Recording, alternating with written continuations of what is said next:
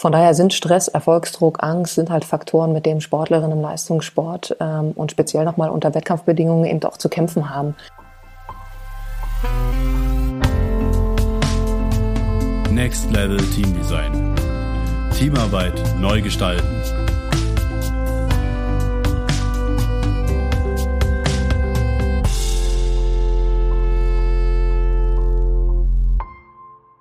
Herzlich willkommen zu einer neuen Folge Next Level Team Design, dem Podcast von berger-training.de. Wie funktioniert ein gutes Team im Leistungssport? Wie wird dort mit Leistungsdruck umgegangen? Und was hat das mit guter Führung zu tun? Heute spreche ich mit Katja Schülke-Gramacek. Sie ist ehemalige Profi-Handballerin und Sportpsychologin. Herzlich willkommen, Katja. Schön, dass du dir die Zeit nimmst. Schönen guten Morgen, Markus. Ich freue mich auch dabei sein zu können. Danke für deine Einladung. Du bist mehrmalige deutsche Meisterin gewesen, warst Pokalsiegerin, ehemalige Nationalspielerin und warst auch Handballerin des Jahres 2012 und 2014. Was braucht es denn, um da hinzukommen?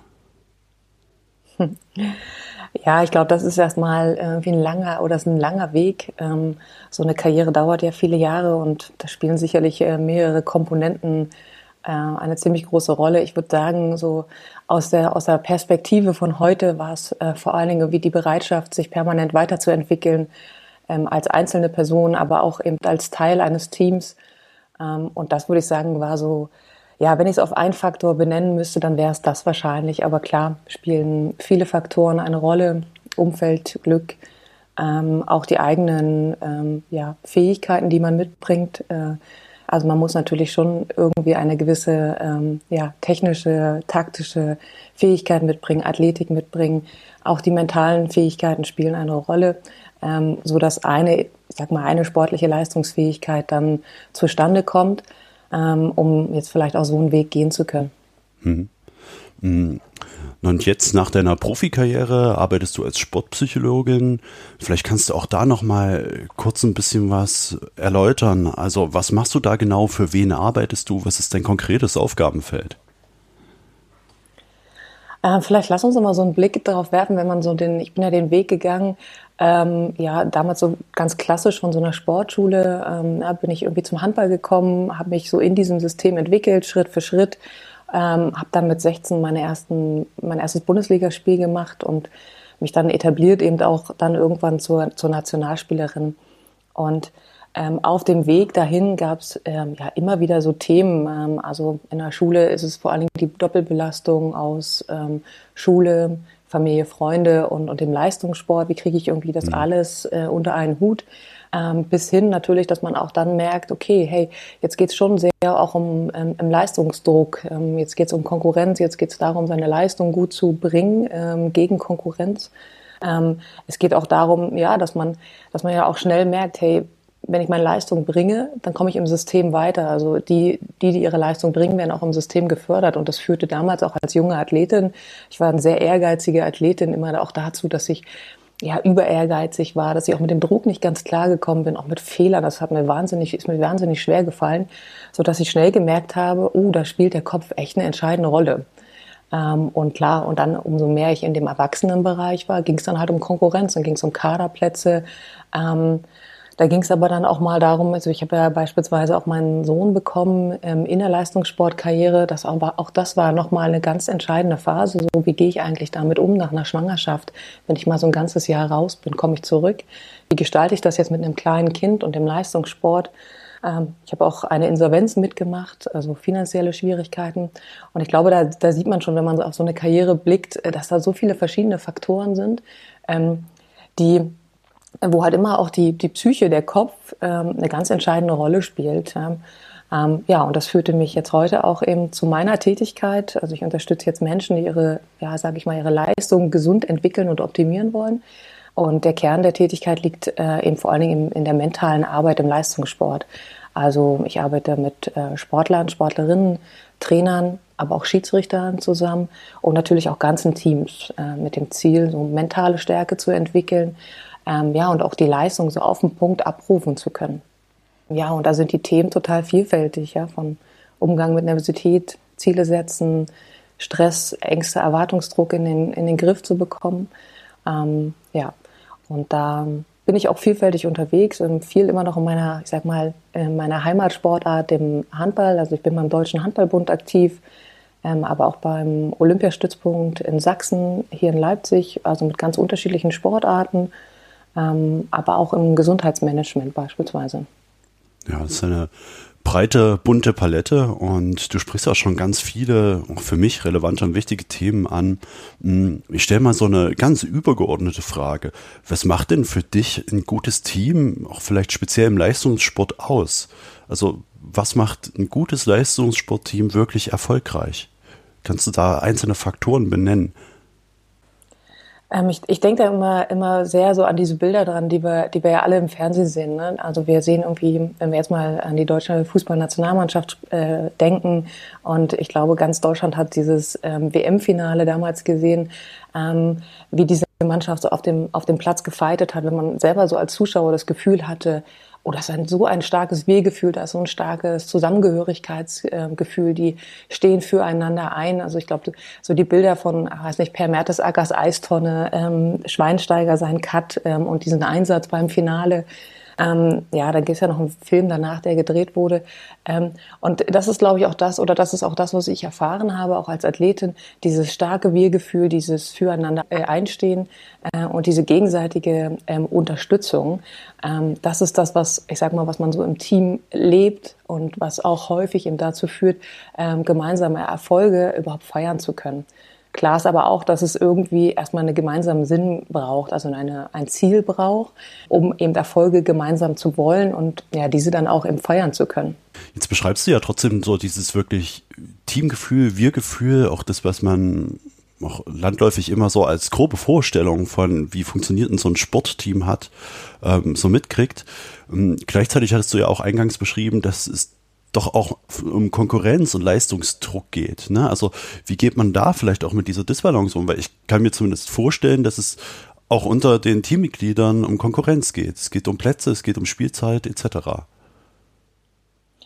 Ähm, ja, ich, also ich sage mal, das, darum geht es auf jeden Fall. Ähm, ähm, jeder macht ja den Sport, weil er ja auch ähm, selber ein, ein, persönliches Ziel, ein persönliches Interesse daran hat, ja weiterzukommen. Ähm, und das macht aber eben Team auch aus. Also es gibt eben äh, Spieler, die mehr spielen. Es gibt Spieler, die teilweise auch ähm, ja, Turniere oder auch eine ganze Saison lang viel auf der Bank auch sitzen und mehr im Training aktiv sind. Und es geht eben ähm, hier darum zu schauen, okay, wie kann ich eben auch meine, ja, ich sag mal, individuellen Bedürfnisse, die dürfen oder müssen auch gehört werden. Ähm, also da geht es dann wieder eher um Teamführung. Aber ich muss auch als äh, Sportler, als Athlet fähig sein, meine eigenen Ziele, meinen eigenen Bedürfnissen auch eben diesem, diesem Teamziel äh, unterordnen zu können.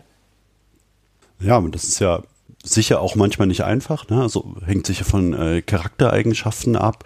Gibt es denn da aus deiner Perspektive irgendwelche Strategien, wie ich vielleicht auch in einer Teamführung damit umgehe? Aus mein, also für mich ist das schon relevant, weil ich auch die Parallelen zu einer Wirtschaftswelt sehe. Ne? Also es geht um, wer übernimmt welche Verantwortung im Team und wie geht man auch äh, in der Führung damit um.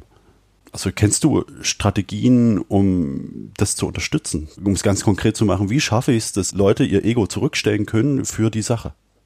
Meine Erfahrung ist, dass ein Team vor allen Dingen ähm, durch das persönliche Engagement jedes Einzelnen äh, lebt. Und, ähm, und dieses entsteht, finde ich, wenn ich mich als Mensch abgeholt fühle. Ähm, ja, vielleicht auch gerade in so Systemen wie Leistungssport, da wo ich austauschbar bin. Ich bin halt ein Spieler im System, ich spiele mehr oder ich spiele weniger. Ähm, und doch kann ich mich, wenn ich mich mit den, mit den Wertvorstellungen, mit den Interessen, äh, mit, der, ja, mit der Mission oder dem, dem Ziel ähm, eben auch auf persönlicher Ebene identifizieren kann, dann fällt es mir deutlich leichter, ähm, auch diesem ja, Teamgefüge, diesem Teamziel äh, unterordnen zu können. Ähm, klar braucht es aber eben auch eine gute Führung, ähm, weil jedem ist es eben auch wichtig, äh, Wertschätzung zu erfahren das heißt, auch als Trainer ähm, bin ich hier gefragt, auch im, im Laufe der, der Saison ähm, diesen Mannschaftsgeist eben immer wieder auch aktiv aufrechtzuerhalten, ja, eine positive Rückmeldung an die einzelnen Spielerinnen zu geben, so dass sich da auch keiner vernachlässigt fühlt, sondern auch irgendwie jeder das Gefühl hat, hey, ich gebe hier auch meinen individuellen Anteil zur, zur Gesamtleistung äh, mit. Und das ist natürlich eine riesen Herausforderung. Ich meine, wir haben auch alle unser Ego, und ähm, das ist, wenn man jetzt so die Teamtrainer fragt, ähm, immer ein Thema im Laufe der Saison. mhm. weil das natürlich auch nicht leicht ist, ja. Und ich habe aber selber ein, ein gutes Beispiel, eine gute Erfahrung gemacht. Wir hatten um das vielleicht so ein bisschen zu verdeutlichen. Ja, wir hatten mal eine Spielerin, ähm, die würde ich sagen, war so ihre, war so vielleicht die dritte ähm, Kreisläuferin bei uns im Team, also die auf einer Position so die dritte Spielerin, hat wenig Spielanteile bekommen und hat sich, äh, war eine junge, eine junge Spielerin die sich aber immer auch wieder reingehauen hat im Training. Und wir haben eine sehr, sehr erfolgreiche Mannschaft. Es ging darum, ähm, die Meistertitel zu holen. Wir haben in der Champions League gespielt. Und ähm, du bist da sehr auch in, in so einem Dreitagesrhythmus, also die Belastung ist hoch. Das heißt, sie hat beispielsweise mehr Trainingseinheiten teilweise in der Saison absolviert als andere. Und sie hatte so eine Glutenunverträglichkeit. Ähm, und dennoch hat sie, ich weiß nicht genau in welchem Rhythmus, ein, zwei Wochen Rhythmus, ähm, immer einen Kuchen mitgebracht für, für das Team. Ja? Mhm. Und ich finde, das zeigt so viel, okay, ich kann das eigentlich gar nicht selber essen. Ähm, aber ich weiß, dass es der Mannschaft irgendwie riesige Freude bereitet, ähm, dass wir danach zusammensitzen und dass das irgendwie ja auch andere Spieler wertschätzen, dass ich das tue. Ähm, und ich finde, das zeigt so, dass ich, hey, ich muss mich irgendwie auch mit diesem Team identifizieren können. Ich muss Spaß haben in diesem Team. Und Gleichzeitig muss ich mich aber auch als Mensch halt abgeholt fühlen und ähm, wenn ich, wenn das geschafft ist, dann bringe ich auch persönliches Engagement mit. Im Vorgespräch ähm, hattest du auch schon mal so einen Begriff gebracht, ähm, Teambuilding ist wie Hausbuilding. Was meinst du damit konkret? ja, das ist eigentlich eine, eine Aussage eines niederländischen Volleyballtrainers, ähm, die ich sehr mag und ich habe mir die irgendwie gemerkt. Ähm, Teambuilding ist Hausbuilding, also das heißt, ne, also Teambuilding äh, müssen sich die Spieler ja wie zu Hause fühlen. Das heißt, äh, Trainer, Spieler, ja, vielleicht auch noch der Verein, der da mit, mit sozusagen mit dranhängt, das Unternehmen, äh, bauen im Zusammenhaus. So, also sie einigen sich also darauf, so wie soll das Haus eigentlich aussehen, ja, also welchen Anstrich bekommt es, welche Räume und so weiter. Vielleicht mal so in der Parallele von äh, Werte, Ziele, Mission, Vision. Ähm, und sie einigen sich eben auch darauf, dass man ähm, Reparaturen muss. Ja, also man weiß ja, da kann man schon mal so eine Fliese von der Wand fallen äh, in so einem Haus und ähm, vielleicht brauchen wir dann ähm, ja den und die, die und die Stärke einesjenigen, der sagt, okay, hier kann ich gut ansitzen, mhm. das ist meine meine Kernkompetenz, das kann ich reparieren. Vielleicht entscheiden wir uns aber auch äh, mal einen, einen Raum vielleicht dazu zu bauen, ja, oder einen Wintergarten.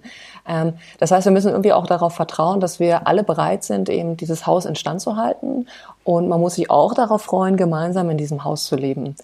Und ich mag die Metapher sehr, weil ähm, darum geht es eben auch in, immer wieder in einem Team. Ähm, also Teambuilding, Teamentwicklung heißt, ähm, das ist halt ein permanenter Prozess und keine einmalige ähm, Aufgabe, sondern es muss dauerhaft gefördert werden und allen muss auch klar sein, daran muss ich eben äh, auch dauerhaft arbeiten. Ja, das ist ein total schönes Bild, ne? Und das deckt sich auch mit allen meinen Erfahrungen, die ich äh, in diesem Kontext gemacht habe, dass es um Kontinuität geht. Und ich finde das Bild an der Stelle auch schön, weil man genau das nicht in die Verantwortung einer einzelnen Person oder der Führungskraft des Trainers, der Trainerin gibt, sondern man sagt, okay, wir sind alle dafür verantwortlich und wir müssen uns alle einbringen und müssen gemeinsam gestalten. Und auch das finde ich vor allen Dingen in, in nachhaltigen Gedanken, wie Teamentwicklung funktionieren kann, also einfach auf Dauer und nicht nur für einen kurzen Moment so ein Strohfeuer zu zünden. Ja, ich glaube, du sprichst es auch an, Markus. Ich weiß nicht, wie es, wie mit welchen Teams du, du unterwegs bist und was du da für Erfahrungen gemacht hast. Ich sehe immer noch häufig, sowohl im Leistungssport auch als auch in, in der Berufswelt, ähm, dass ja viele sagen, komm, wir machen hier mal einen Teamtag und wir ähm, engagieren jetzt mal eine Agentur für diesen Teamtag. Mhm. Ähm, und dann passiert da irgendwie wieder ein ganzes Jahr oder zwei Jahre gar nichts. Ähm, und ich glaube, das sollte man wirklich hinterfragen, weil das zeigt auch die Forschung zum Thema Teambuilding, ähm, dass einzelne Maßnahmen durchaus wirksam sind. Ja. Ähm, also die Gruppenkohäsion, also dieser interne Zusammenhalt der Gruppe, ähm, kann hier auch gefördert werden. Ähm, aber dieser Effekt, der nimmt halt mit der, mit der Zeit eben wieder ab.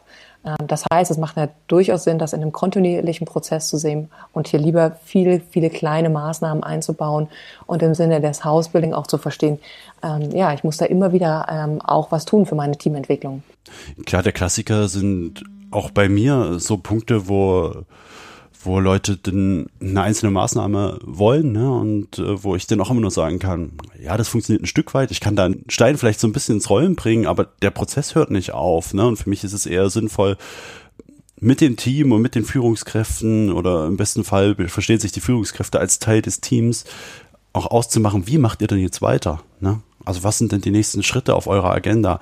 Wofür braucht ihr mich? Wofür braucht ihr mich vielleicht auch nicht?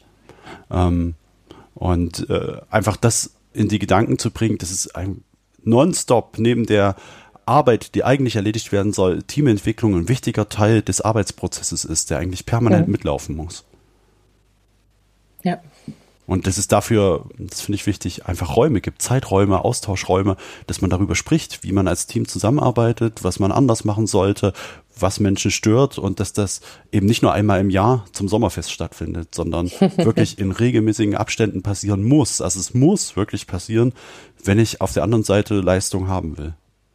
Ich glaube, das sind ja auch so die, die Ziele von Teamentwicklungsmaßnahmen sind ja auch sehr verschieden. Also ne, es geht darum, irgendwie so mal ein Ziel, vielleicht ein Ziel zu vereinbaren. Ähm, es geht aber auch um, um Rollenverständnisse zu schaffen, immer wieder auch die Kommunikation im Team zu verbessern. Ähm, wir haben ja auch so über das Thema nochmal Konflikte gesprochen, dass es die gibt und dass es die braucht. Ähm, und ähm, ja, dass manchmal ja so diese Vorstellung auch da ist, dass man, wir haben einmal irgendwie diese Konfliktphase in so einem Teamentwicklungsprozess und wenn man die dann äh, durch hat, dann, äh, dann kommt man dann schnell irgendwie in die Performing-Phase. So ist es ja nicht. Also das kommt, das ist ja ein dynamischer Prozess, der immer wieder da ist. Das heißt, genau. ich muss immer wieder auch Räume schaffen, um Kooperation zu verstärken, Kommunikation zu ermöglichen. Ähm, ja. Das unterstreicht auch einfach nochmal so diese, diese Wichtigkeit, dass man wirklich ein Team als solches betrachtet und auch äh, die sozialen Prozesse eben nicht hinten runterfallen lassen kann. Also für mich ist das immer so die Voraussetzung dafür, dass ein Team wirklich auch in so eine High-Performance-Phase kommen kann überhaupt. Wie ist denn das im Leistungssport mit dem Thema Fluktuation. Ne? Also ähm, auch du hast mal einen Verein gewechselt und das ist ja was, was euch ständig begleitet. Jetzt fallen da durchaus vielleicht auch mal Schlüsselpersonen weg an dieser Stelle. Wie geht man denn da mit um? Ne? Also wie kann ein Team das kompensieren? Geht das gut? Geht das schlecht? Oder von welchen Faktoren hängt das ab? Ähm, ich hatte, ich hatte die Frage schon mal bekommen und, und hatte da mal damals überlegt, ich glaube, ich, also ich habe 18 Jahre in der Bundesliga gespielt und würde, würde jetzt so im Nachhinein sagen, ich habe äh, nie eine neue Saison irgendwie gestartet mit demselben Team. Ähm, und das zeigt, dass wir im Leistungssport, ähm, ja, also es ein schnelllebiges Geschäft ist. Ähm, das heißt, manchmal sind es eben nur ein, zwei neue Spielerinnen, die beispielsweise in so einer, nach so einer Saison neu dazukommen. Manchmal sind es aber eben auch sieben, acht. Man hat ungefähr 16, ähm, 16 Sportler zur Verfügung in so einem Team, mal mehr, mal vielleicht einen Ticken weniger. Und ja, man sieht daran, dass es, ähm, dass es immer wieder auch Wechsel geben kann, auch so in der Saison. Ja, wir, es können viele Verletzungen ähm, dazukommen, ähm, was eben dazu führt, dass auch mal Spieler mitten in so einer Saison ähm, neu hinzukommen oder eben auch mal ausfallen. Das können mal sechs Wochen sein, das können aber auch mal sechs Monate sein. Und dann werden neue Spielerinnen auch verpflichtet. Ähm, ja, von daher ist das etwas, wo ich sage, der Leistungssport und auch die Sportler, die, die Trainer äh, sind daran auch sehr gewöhnt, ähm, ähm, sich immer wieder in so einer Saisonvorbereitung, so nennen wir es, also wir kommen meistens jetzt im, im Hallensport, ist es meistens der Sommer, wo man eben neu zusammenkommt, das Team findet sich neu zusammen und startet, ich sage jetzt mal, in so eine Trainingsperiode von sechs bis acht Wochen. Das ist die Zeit, wo man ich sage jetzt mal, irgendwie bis, wo man so seine Performance optimal haben sollte. Das darf sich natürlich in einem Saisonverlauf auch nochmal entwickeln, keine Frage. Aber ich glaube, dass sich das eine, dass das eine gute Parallele ist, wenn ich weiß, okay, hey, ich komme jetzt im Business, ähm, habe ein neues Team zusammen und ich habe jetzt irgendwie nur, das liegt ja dann meistens äh, in der HR-Abteilung, ja, ich habe irgendwie sechs bis acht Wochen Zeit, dieses Team, ich sag mal, leistungsfähig, teamfähig zu machen. Mhm. Ähm, und da liegt vor allen Dingen eben der Fokus darauf, dass wir sagen, okay, wir nutzen diese Saisonvorbereitungsphase ähm, mit dem Fokus auch auf die Teamentwicklung, ja. dass sich die Spieler gegenseitig ähm, kennenlernen, ähm, dass dort der Teamentwicklungsprozess ähm, stattfinden kann mit allem, was dazugehört, um dann zumindest erstmal in diese erste Saisonphase zu kommen. Und da liegt ähm, ja einfach ein, ein, großer Fokus drauf, das wissen wir auch ähm, als Sportler.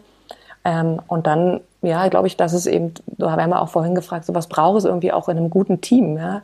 Und ähm, dass wir, dass halt eben auch so Faktoren wie ja, immer wieder mit neuen Rahmenbedingungen umgehen, umgehen zu können, also sich an neuen Situationen flexibel auch anzupassen. Also beispielsweise, ich war sehr, sehr lange auf der Bank und auf einmal bin ich voll im Feld drin und muss jetzt meine Leistung bringen mit allem, was dazugehört. Ja, auch in der Lage zu sein, ja, zu lernen, mit äh, Niederlagen, mit Rückschlägen umzugehen, weil das wissen wir alle, die werden auf jeden Fall kommen. Ähm, es braucht also auch ja, Vertrauen äh, in jeden, ähm, dass das Miteinander eben auch ähm, aufrichtig ist. Ähm, und dann ist es auch leichter, mit ja, stetigen Veränderungen auch immer wieder umgehen zu können. Du beschreibst ja auch so eine Art, ich würde es Onboarding-Prozess nennen, also dass man halt auch äh, wirklich aktiv schafft, ähm, neue Leute in das Team einzubinden, weil mitunter gibt es ja trotzdem einen bestehenden Kern in einem Team ähm, und es kommen neue dazu und das birgt ja dann auch immer ein gewisses Konfliktpotenzial. Welche Rolle spielt das denn eigentlich? Also wie geht man ähm, an der Stelle auch mit Konflikten im Team um oder schafft man es eben durch diese hohe Zielorientierung, das alles unterzuordnen? Die Konflikte sind ja, werden auf jeden Fall im Laufe der Saison kommen. Also wenn wir jetzt mal diese Saisonvorbereitungsphase nehmen und jetzt kommen ganz viele neue Spieler zusammen, ähm, dann kannst du dir das ja vorstellen, wie es ähm, auch im Leistungssport dann, dann geht. Also wir, jeder sucht irgendwie so seine, seine Aufgabe, sucht seine Rolle. Es geht um Spielzeiten. Auch die Konkurrenz wird, ich sage jetzt mal, abgecheckt und ähm, wir schauen, dass wir ja über die Saisonvorbereitungsspiele, dass man sich sehr anbietet, ja. Oder wir haben auch natürlich immer wieder die Saisonphasen, wo das immer wieder auch ein Thema ist. Das heißt, es geht auch ähm, gerade in dieser in dieser Konfliktphase auch darum, das auch auszuleben. Also diese typische, na, wenn wir so die die Tagman-Phasen nehmen ähm, und diese Konfliktphase eben genau, wenn man im Storming ist, diese Konfliktphase durchzugehen, ist eben auch wichtig. Wie macht ihr das dann konkret? Also gibt es dann Konfliktmoderation? Wird es offen angesprochen? Also ist das wirklich ein aktiver Prozess? Also wie, wie kann ich es mir ganz genau vorstellen? Klar ist es, dass es, ähm, dass es äh, erstmal diese Auseinandersetzung geben darf. Ähm, und ich finde auch, dass man sich, ähm, dass man dieser, dieser, ich sag mal, diesem Konflikt vielleicht auch mit einer ja, vielleicht anfänglichen Gelassenheit auch erstmal ähm, anschauen darf. Ähm, es kommt natürlich darauf an, wie der ausartet, aber es geht nun darum, ähm, eben auch seine Rollen und seine ähm, Aufgaben im Team zu finden. Es geht natürlich auch darum, auch von der Führungsseite ähm, zu schauen, okay, welche, welche ähm, Spieler habe ich da, welche Motive, welche Erwartungen haben die Spieler? Ähm, ist das ja auch abzugleichen mit denen, die ich auch als Trainer habe, die mhm. ich auch als Verein habe? Da auch ganz offen drüber zu sprechen, ähm, auch von der Führungsseite, welche, welche Rolle, welche Erwartungen, welche Aufgaben ähm, habe oder sehe ich auch in dir. Ja, da auch vielleicht auch diesen Konflikt ein Stückchen weit auch zuzulassen. Ähm, und dann aber natürlich auch in die Moderation zu gehen. Also es geht ja auch darum, in einem Team auch dann mal in so einer ähm, in so einer Storming-Phase auch dann abzuklären, damit wir dann auch ins Norming kommen. Okay, wie gehen wir denn eigentlich mit Konflikten um? Ähm, wie soll die Kommunikation ablaufen, wenn wir Konflikte haben? Ähm, und ich finde, da braucht es dann auch äh, ganz klare Regeln, ähm, um zu gucken, äh, wie wollen wir das im Laufe der Saison, wo, wo du ja wirklich dann permanent wieder Spiele hast, wo es einfach darum geht, immer wieder auch die Leistung zu bringen. Wie schaffen wir es also durch gemeinsame Teamregeln, durch ja, eine positive Verstärkung, den Teamzusammenhalt zu unterstützen? Und mhm. dafür braucht es natürlich auch, äh, dass diese Rivalitäten dann irgendwann beigelegt werden ähm, und dieses Zusammenwachsen erfolgt. Ähm, aber klar haben wir es immer wieder, es gibt so eine schöne ähm, Geschichte auch, ich glaube, das war aus dem, aus dem Hockey, wo es ähm, zwei Torhüter gab. Und das ist ja auch die Position, auch die ich hatte. Ich kann das also sehr gut nachvollziehen, wo, wo es sehr hohe Rivalität gab zwischen einem jungen und alten Torwart. Ähm, und der, der Bundestrainer damals ähm, den Torhütern kurz vor einem Turnier, ich weiß gar nicht genau, ich glaube, es waren 20 Euro in die Hand drückte und sagte, okay Jungs, hier, ihr habt heute einen freien Abend, habt diese 20 Euro, und ähm, macht, was ihr wollt damit. Ob ihr jetzt zusammen Bier trinkt oder ob ihr, ob ihr entscheidet, wer diese 20 Euro bekommt, ist mir jetzt erstmal, ich sage jetzt mal, egal. Ähm, und vielleicht braucht es auch ich sag mal, diese Strategie, ja, es gibt ja gar nicht so dieses, äh, nur so muss es gemacht werden, aber ich finde die Geschichte schön, weil vielleicht hilft auch das, dass sich die Sportler ähm, oder in dem Fall auch vielleicht die Mitarbeiter auch selber mal einigen. Wie gehen wir eigentlich mit diesem Konflikt jetzt, den wir vielleicht jetzt hier ja. nur zu zweit haben, der aber eine hohe Auswirkung hat auf das Team? Wie gehen wir damit jetzt um?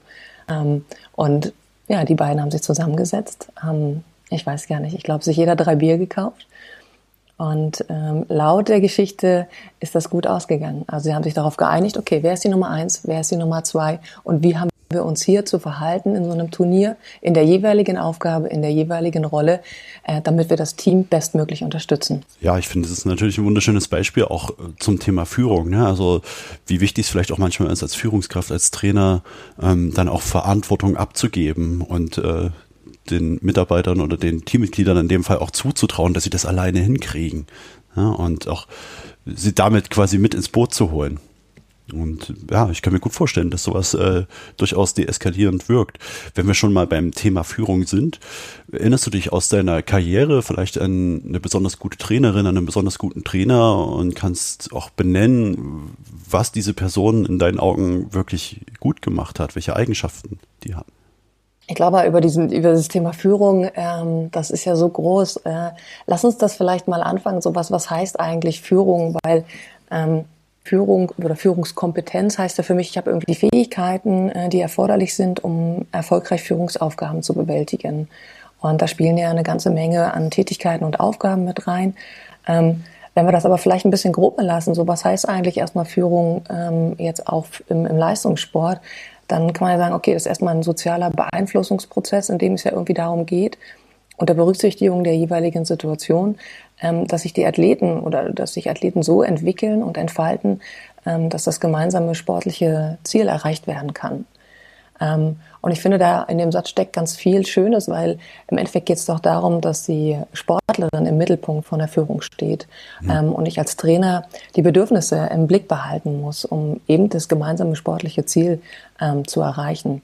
Und ich habe immer sehr positive Erfahrungen mit äh, Trainern gemacht, die genau ähm, diese, ja, ich sag mal, diese Fähigkeit einer sehr wertschätzenden Kommunikation, die Fähigkeit von Empathie äh, haben und gemerkt haben, okay, ähm, was braucht, was braucht Katja jetzt eigentlich? Welche Bedürfnisse äh, sind jetzt eigentlich gerade da? Und wie kann ich diese auch im Trainings- und Wettkampfbetrieb äh, berücksichtigen? Ähm, ja, ich nehme mal das Beispiel jetzt ähm, meiner Schwangerschaft, ähm, wo ich selber als Athlet gedacht habe, ja, ja, ich komme schnell zurück und dann ist es ja überhaupt gar kein Problem mit einem kleinen Baby. Auf der körperlichen Komponente, muss ich sagen, war es auch gar nicht so das Riesenproblem. Aber es war ein, ein großes äh, oder eine große Herausforderung für mich, aufgrund beispielsweise des Schlafmangels ähm, dann wieder diese Leistungsfähigkeit zu zeigen ja. oder ähm, ein kleines Baby irgendwie daheim, daheim zu lassen. Ähm, und ich jetzt bin jetzt im Trainingsprozess. Und ähm, da braucht es eben ganz viel Kommunikation. Auch der Verein oder der Trainer hatte da wenig Erfahrung mit.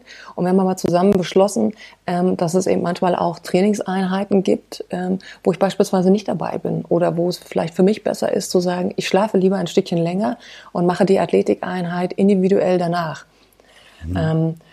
Und ähm, das war, finde ich, für mich auch ein, ja, ich sag mal, mal so ein Augenöffner zu der Zeit, weil ich immer unterwegs war im Sinne von, ah, ich muss das genauso machen wie alle anderen und ich will ja gar keine Sonderrolle haben. Aber darum ging es in dem Moment gar nicht, weil es äh, gar nicht mein Bedürfnis war, ähm, was ich brauchte. Und ich finde, das war eine sehr schöne Erfahrung, ähm, auch darauf eben eingehen zu können als Trainer. Ja, und wenn wir schauen, ähm, wir wissen ja, dass äh, nicht nur im, Leistungssport, sondern auch in der Berufswelt der Stil, der Führungsstil, der Trainerstil eben ähm, gerade so das Wohlbefinden, auch die Motivation ähm, von Menschen stark beeinflusst. Also sollte ich auch als Führungskraft die Bedürfnisse kennen. Ja, das ist ein total schönes Bild, was du gerade beschreibst. Ne? Und auch das, was für mich auch moderne Führung in vielen wirtschaftlichen Kontexten ausmacht. Und nicht nur moderne, sondern auch gute Führung. Ne? Also, dass es um die Menschen geht, dass es darum geht, Menschen zu sehen, empathisch zu sein und nicht ähm, stur irgendwelche Ziele durchzusetzen, die man sich irgendwann mal gesetzt hat. Ne? Also genau das macht ja eben das aus, dass man ein Team als solches fördert, dass man Menschen fördert, die im Team agieren sollen. Und ja. ja. an dieser Stelle tun sich für mich einfach ganz viele Parallelen ähm, auch zu Teams in Wirtschaftsunternehmen auf. Gibt es denn da vielleicht auch noch, fallen dir ad hoc noch so andere Beispiele ein, wo du auch aus deiner Arbeit das kennst, wo du sagst, okay, hier gibt es einfach ganz, ganz deutliche Parallelen aus dem Leistungssport in die Wirtschaftswelt? Ich sag mal, ich würde gerne eine Frage stellen, so, wenn, wenn wir jetzt auch hm. den Zuhörer die Frage stellen, so, ähm, hey, hast du jemals Leistungsdruck verspürt? Und wenn da jemand mit Nein antwortet, dann ist er wahrscheinlich ein großer Meister der Meditation. Ähm, oder vielleicht ist ihm das auch alles ziemlich egal. Ähm, wenn man aber, wenn der Zuhörer aber mit Ja antwortet, dann hey, dann geht's ihm doch irgendwie äh, so wie jedem anderen Menschen auf dieser Welt.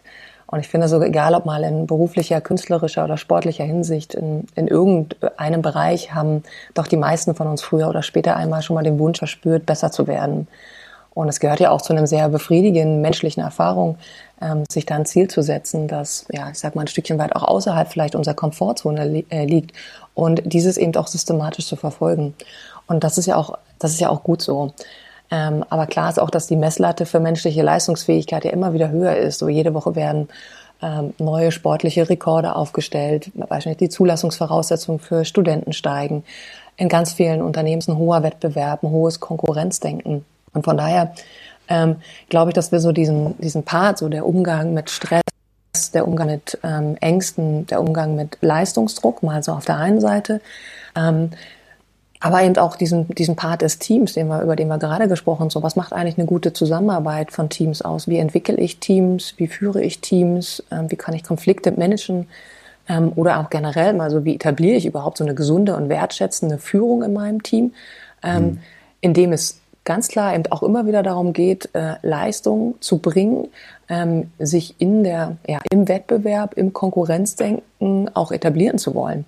Und ich glaube, hier gibt es ganz viele, ja, ich sag mal, funktionierende Mechanismen des Leistungssports, ähm, die eben übertragbar sind auf das Berufsleben oder für alle Menschen, die sich irgendwie mit Menschen umgeben, mit ihnen arbeiten und eben Erfolge erringen wollen. Hm, was sind denn so auch wirklich nochmal so deine konkreten Erfahrungen? Wie wirkt sich denn Leistungsdruck auf das Team aus? Was sind deine Strategien, damit umzugehen? Mhm. Ähm, ja, das ist ja so ein, so ein bekanntes Thema auch im Leistungssport, ähm, was ja, ja, muss man schon sagen, allgegenwärtig ist, ähm, das ja auch in den, in den Medien immer wieder auch eine ähm, ja, Resonanz äh, erfährt. Darüber wird auch berichtet. Und ähm, gleichzeitig hat man immer noch so das Gefühl, als ob das so, so ich sage jetzt mal so Einzelschicksale sind. Ähm, also wir haben mal ähm, Per Mertesacker, der nach seiner Karriere ein Interview gegeben hat. Wir haben ähm, jetzt aber auch ganz aktuell äh, mit Simone Biles, ähm, jemand, der, äh, ich sag mal, eine Legende im Ton ist und bei Olympia diesen Wettkampf abgesagt hat. Ähm, und ähm, ich glaube, dass es aber, ja, ich sag mal, Berichterstattungen sind, ähm, die ähm, zeigen, dass es im Leistungssport eben diesen Leistungsdruck eben auch gibt. Ähm, und weil es eben darum geht, Leistungen zu zeigen, immer wieder sich auch gegen Konkurrenz durchzusetzen. Ähm, und von daher sind Stress, Erfolgsdruck, Angst sind halt Faktoren, mit denen Sportlerinnen im Leistungssport ähm, und speziell nochmal unter Wettkampfbedingungen eben auch zu kämpfen haben. Und das kann die Leistungsfähigkeit, aber natürlich auch die psychische Gesundheit äh, beeinträchtigen. Es gilt also da ja wirklich einen Umgang auch mitzufinden, ähm, das zu lernen und auch äh, im Laufe der Karriere ähm, ja das regulieren zu können bringst es nochmal schön an der Stelle auf den Punkt, ne, wenn du jetzt auch nochmal aufzählst, wie das auch alles miteinander verflochten ist. So Thema Ängste, ne, die natürlich daraus resultieren. Und alle haben Ängste. Ne? Also das ist auch immer das, was mir begegnet, wenn ich mit Führungskräften spreche. Also alle haben Ängste.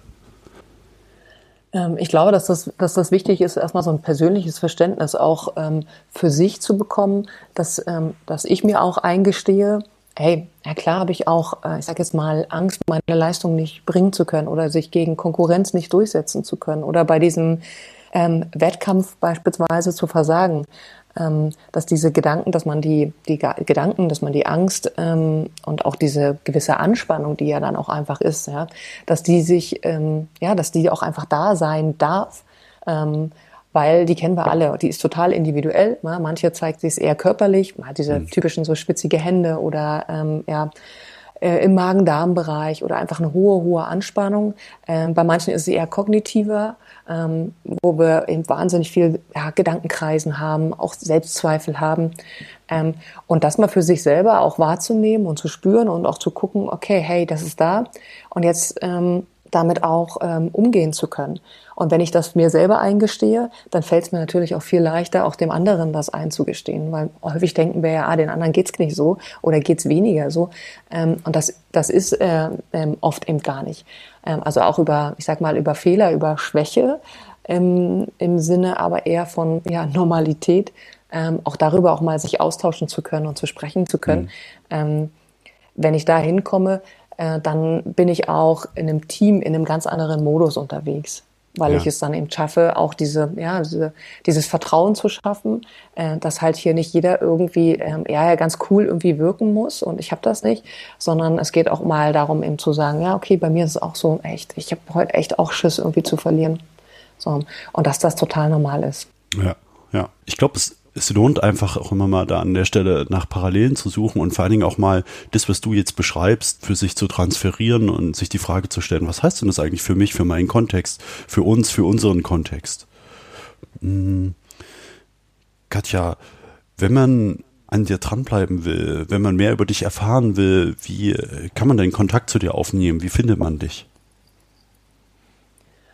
Äh, man findet mich ähm, auf meiner Webseite. Ähm, das ist katja-schülke.de. Äh, man findet mich aber auch auf LinkedIn, äh, Xing, äh, auch auf Instagram und kann mich da ganz einfach anschreiben. Okay, ich werde auch die Links einfach in die Show Notes mit reinnehmen.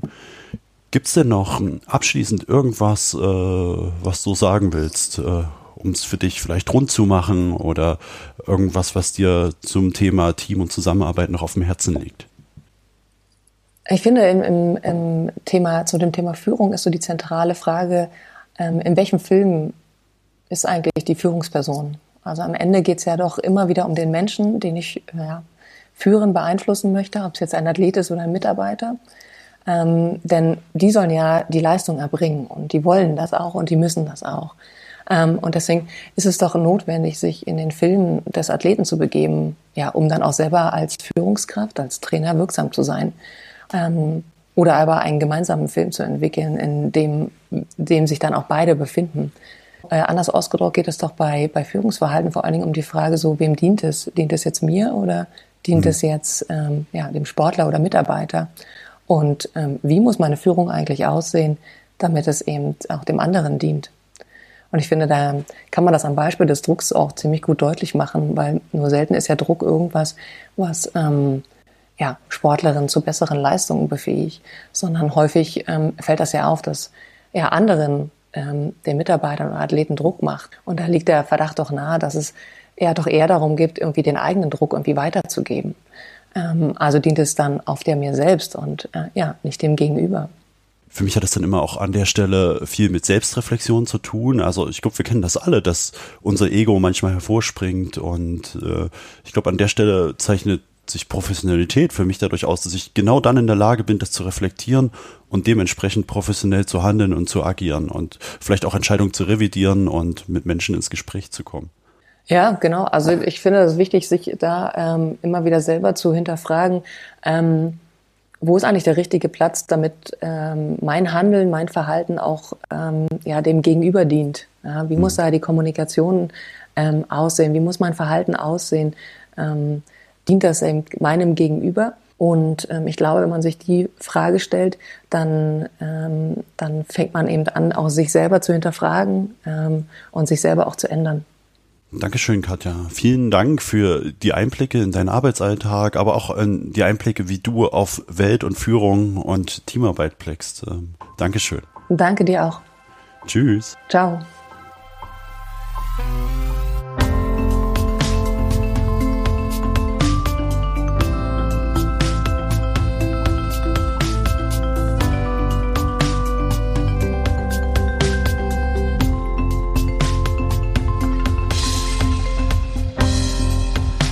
Next Level Team Design. Der Podcast, der Teams besser macht. Mehr auf www.berger-training.de